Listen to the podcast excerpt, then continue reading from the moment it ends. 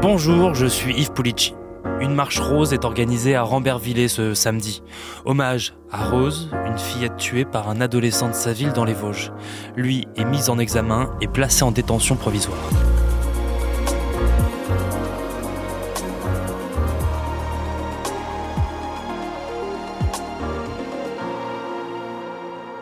Elle s'appelle Rose, elle est habillée en rose. Mardi après-midi, une femme, Bianca, supplie la police de retrouver sa petite fille de 5 ans. Elle court dans les rues de Rambervillers, une petite ville de 5000 habitants au milieu des Vosges entre Nancy et Mulhouse. Rose revenait du parc, elle s'est assise sur le pas de porte de sa maison. Au rez-de-chaussée, c'est une grande baie vitrée, comme une vitrine. Bianca, la maman de Rose, rentre changer l'un de ses enfants et laisse sa fille. De l'intérieur, moi je vois tout ce qui se passe à l'extérieur. Le temps que je change ma fille, ça a duré cinq minutes, même pas plus. Combien vous prenez pour changer une couche d'un enfant Quand je reviens à la vitre, je vois plus ma fille. Et c'est là je vais et je cours partout. Rose est retrouvée morte à 200 mètres de sa maison, chez un adolescent qui a appelé la police. Le corps de la fillette dénudé est dans un sac poubelle. Depuis mardi, un silence de plomb. La peine, le chagrin, le choc s'est abattu sur la ville résonnent seulement les pleurs de la mère Bianca, qui crie encore le prénom de sa fille comme si elle pouvait encore lui répondre. Derrière ce silence, une rumeur. Tout le monde connaît l'adolescent. C'est un, jeune homme qui a déjà fait parler de lui il y a quelque temps. Le maire de Rambervillers, Jean-Pierre Michel. Pour des faits un petit peu apparentés à ce qui s'est passé aujourd'hui, où il avait tendance euh, à s'approcher et à se faire approcher de jeunes enfants. Et pour avoir des, des gestes apparemment, des gestes déplacés à caractère sexuel. Les habitants de Rambervillers parlent du jeune suspect. Tout le monde a son anecdote. Il parlait à son vélo, il était beaucoup sur son téléphone, il s'approchait de façon inquiétante des enfants. Une enfance et un quotidien familial chaotique. Voici le tableau de la famille du suspect, dépeint par cette proche du couple qui a accepté de témoigner sous couvert d'anonymat. Il a eu une enfance euh, compliquée, oui. Euh, son père est un ancien alcoolique. Tout petit, oui. Euh, la moindre crise ou la moindre colère, il se prenait des baffes dans la, dans la tête. Et la maman qui n'est pas souffre aussi d'une déficience intellectuelle, n'a pas aidé non plus. Hein. Âgé de 15 ans, le suspect du meurtre de la petite Rose est décrit par cette femme comme livré à lui-même depuis le plus jeune âge. Il a des, troubles depuis qu'il est enfant et ils ne l'ont jamais soutenu, ils ne l'ont jamais euh, emmené euh, chercher de l'aide. Ils n'ont jamais rien fait pour lui, en fait. Ils l'ont toujours laissé euh, dans ses difficultés et ça a fait que s'empirer en grandissant. La mère de l'adolescent est sans emploi et son père est peintre en bâtiment. Le jeune a l'air livré à lui-même surprotégé puis délaissé par sa mère et battu par son père. Dans la rue, des voisins racontent qu'il avait l'insulte facile, il parlait de cul. L'adolescent racontait avoir été victime d'inceste. Il était connu dans sa ville mais aussi par la police. En 2022, il est mis en examen et placé sous contrôle judiciaire pour séquestration, viol et agression sexuelle sur mineurs de 15 ans. L'adolescent a ensuite passé un an dans un centre éducatif fermé. Il en est sorti il y a deux mois. De retour dans la commune, il s'était alors montré insistant avec plusieurs jeunes filles, notamment celle de cette mère de famille. Mais grâce à mon fils qui avait prévenu sa petite sa sœur, elle n'a pas suivi quoi. Et je suis fier d'eux, bah du coup, euh, mais bon, il a réussi à avoir une proie quand même, la pauvre petite. Ce gérant d'entreprise témoigne lui aussi d'un garçon menaçant. Il est même directement intervenu auprès de ses parents. Mon associé, sa gamine, avait été appréhendé par ce suspect. Il est capable de faire. Ce qu'il avait fait à la gamine, hein, c'était la, vérité. Nous, on a, intervenu, peut-être qu'il l'aurait fait avant. L'adolescent souffre d'une légère déficience mentale, considérée comme handicapé. Il est suivi en institut médico-éducatif. Dans le quotidien Le Parisien, une éducatrice du centre social décrit un enfant avec de grosses difficultés d'apprentissage. Il s'exprimait peu et mal, il était moqué par les autres enfants, ça allait presque jusqu'au harcèlement. Du fait de sa différence, il était mis à l'écart. À l'heure où ce podcast est enregistré, on sait que d'après l'autopsie réalisée ce vendredi matin à Nancy, Rose n'a pas subi de viol. Des analyses médico-légales complémentaires qui prendront plusieurs jours sont attendues pour établir les causes exactes de la mort. On ne sait pas donc encore comment Rose est décédée et l'adolescent lui refuse toujours de parler à la police. Il est mis en examen pour meurtre de mineurs de moins de 15 ans et placé en détention provisoire. Et les premières expertises psychiatrique révèle une altération du discernement et une dangerosité avérée de l'adolescent.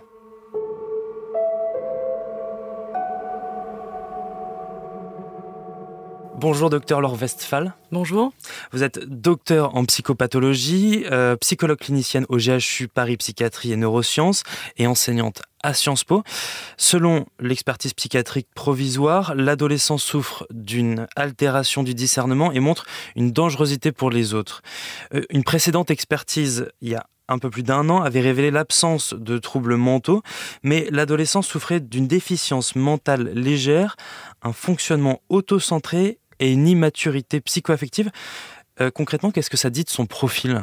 Il y a eu deux passages à l'acte. C'est important de revenir sur le premier. Donc, euh, l'expertise a conclu au fait euh, qu'il y avait peu de, problèmes. Enfin, vous venez de les citer.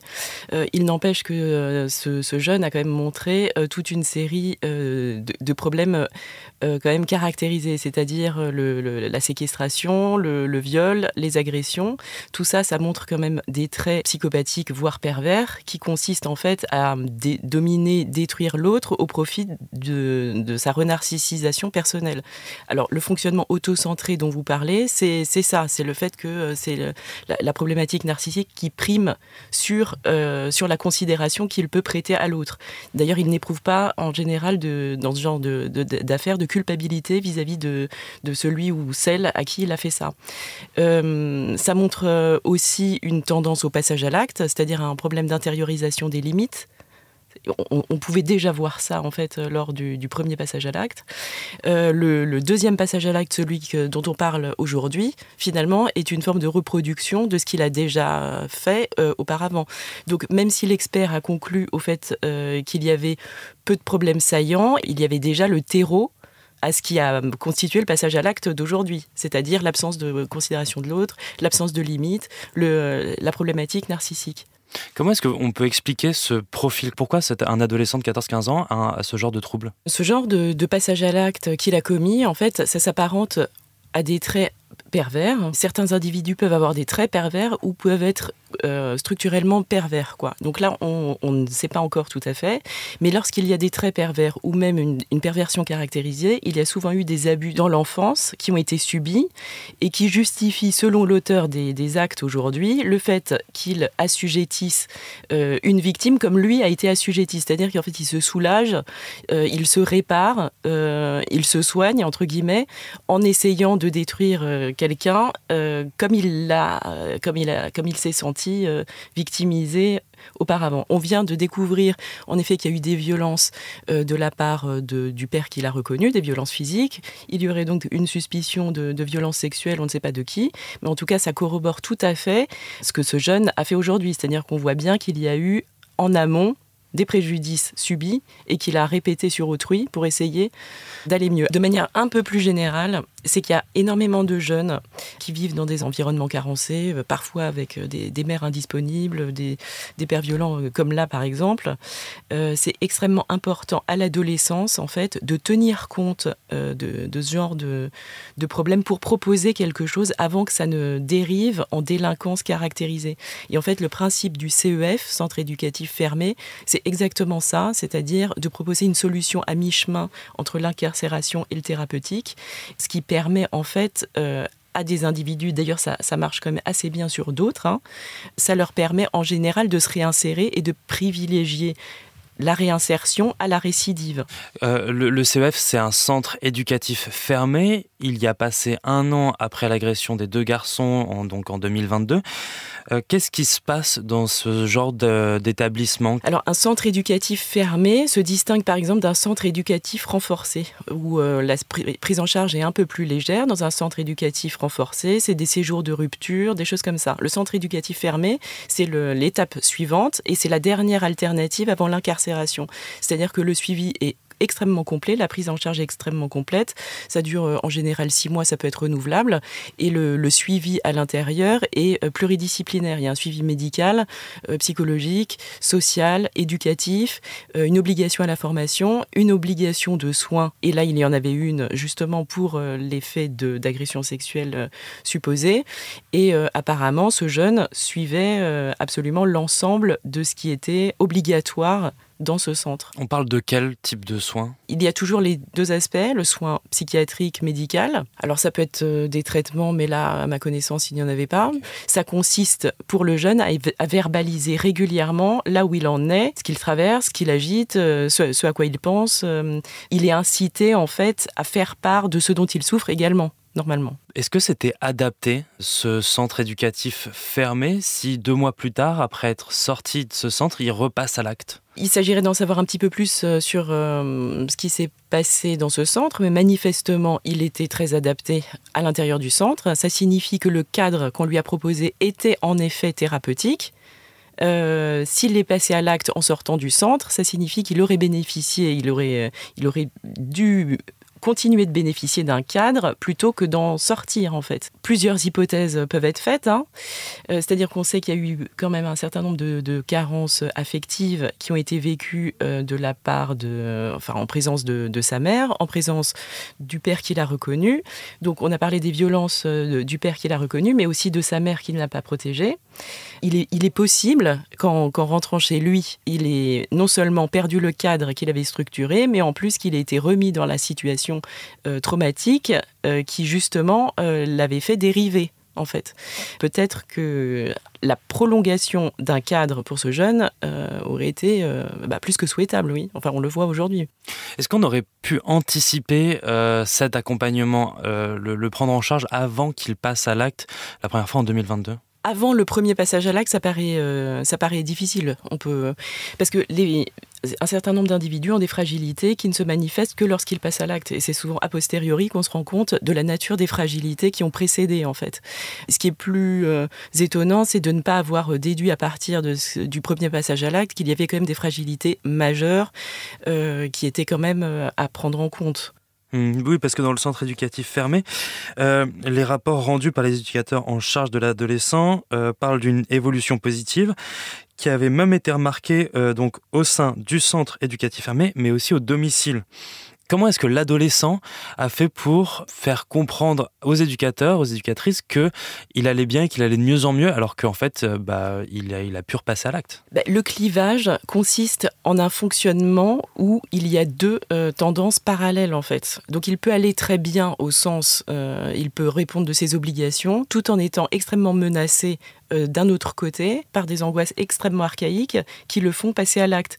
Et il faut savoir que dans le fonctionnement pervers, souvent l'individu se sent bien lorsqu'il transgresse en fait. Il ne reconnaît la loi que s'il la transgresse en même temps, c'est-à-dire qu'en la transgressant, il l'éprouve. Donc ça vient de sa famille, euh, une famille qui était défaillante, un père qui le battait et une mère qui était instable. Pourquoi est-ce qu'il n'a pas été pris en charge? Alors ça, ce sont les investigations qui vont le, qui vont le dire. Est-ce qu'il a parlé? Euh, Est-ce que lorsqu'il a parlé, il a été entendu? Euh, Après, il faut savoir quand même que toutes les personnes qui, euh, qui, ont évolué dans un environnement carencé ne répondent pas de façon aussi, aussi violente euh, à la situation qu'ils ont subie. On ne peut pas anticiper euh, des, passages à l'acte. On peut observer que quelqu'un euh, va mal. On peut prendre en compte ce qu'il dit lorsqu'il parle, que l'environnement ne va pas. On peut donc faire un signalement, le placer. Là, effectivement, il, faut, il faudrait voir si, les, si les gens qui ont été sollicités ont, ont, répondu de façon adaptée à ce qu'il a montré. Hum, comment est-ce qu'on aurait pu éviter ce drame? C'est très difficile d'éviter des passages à l'acte qui comme on le sait, se déclenche sous l'effet de, de l'angoisse, donc ça, n'est pas forcément extrêmement euh, prévisible. Par contre, euh, c'est clair que le cadre dont il a bénéficié et qui a été finalement thérapeutique euh, aurait pu être prolongé c'est quelqu'un qui a, qui a manifestement besoin d'un cadre. Donc, s'il pouvait être prolongé, bah, d'ailleurs, c'est en train de se produire, hein, finalement. Par sa mise en détention Bah oui, effectivement, c'est une façon de demander euh, inconsciemment euh, que le cadre continue d'être mis en place parce que euh, manifestement, il ne, il ne peut pas par lui-même l'intérioriser et, et, agir en conséquence dans la société. Merci, docteur Laure Westphal. Merci à vous. Merci d'avoir écouté ce nouvel épisode du titre à la une. Merci à Alexandre Foucault à la réalisation. Vous pouvez nous retrouver sur le site et l'application de BFM TV et sur toutes les plateformes d'écoute. N'hésitez pas à vous abonner si cet épisode vous a plu. À bientôt.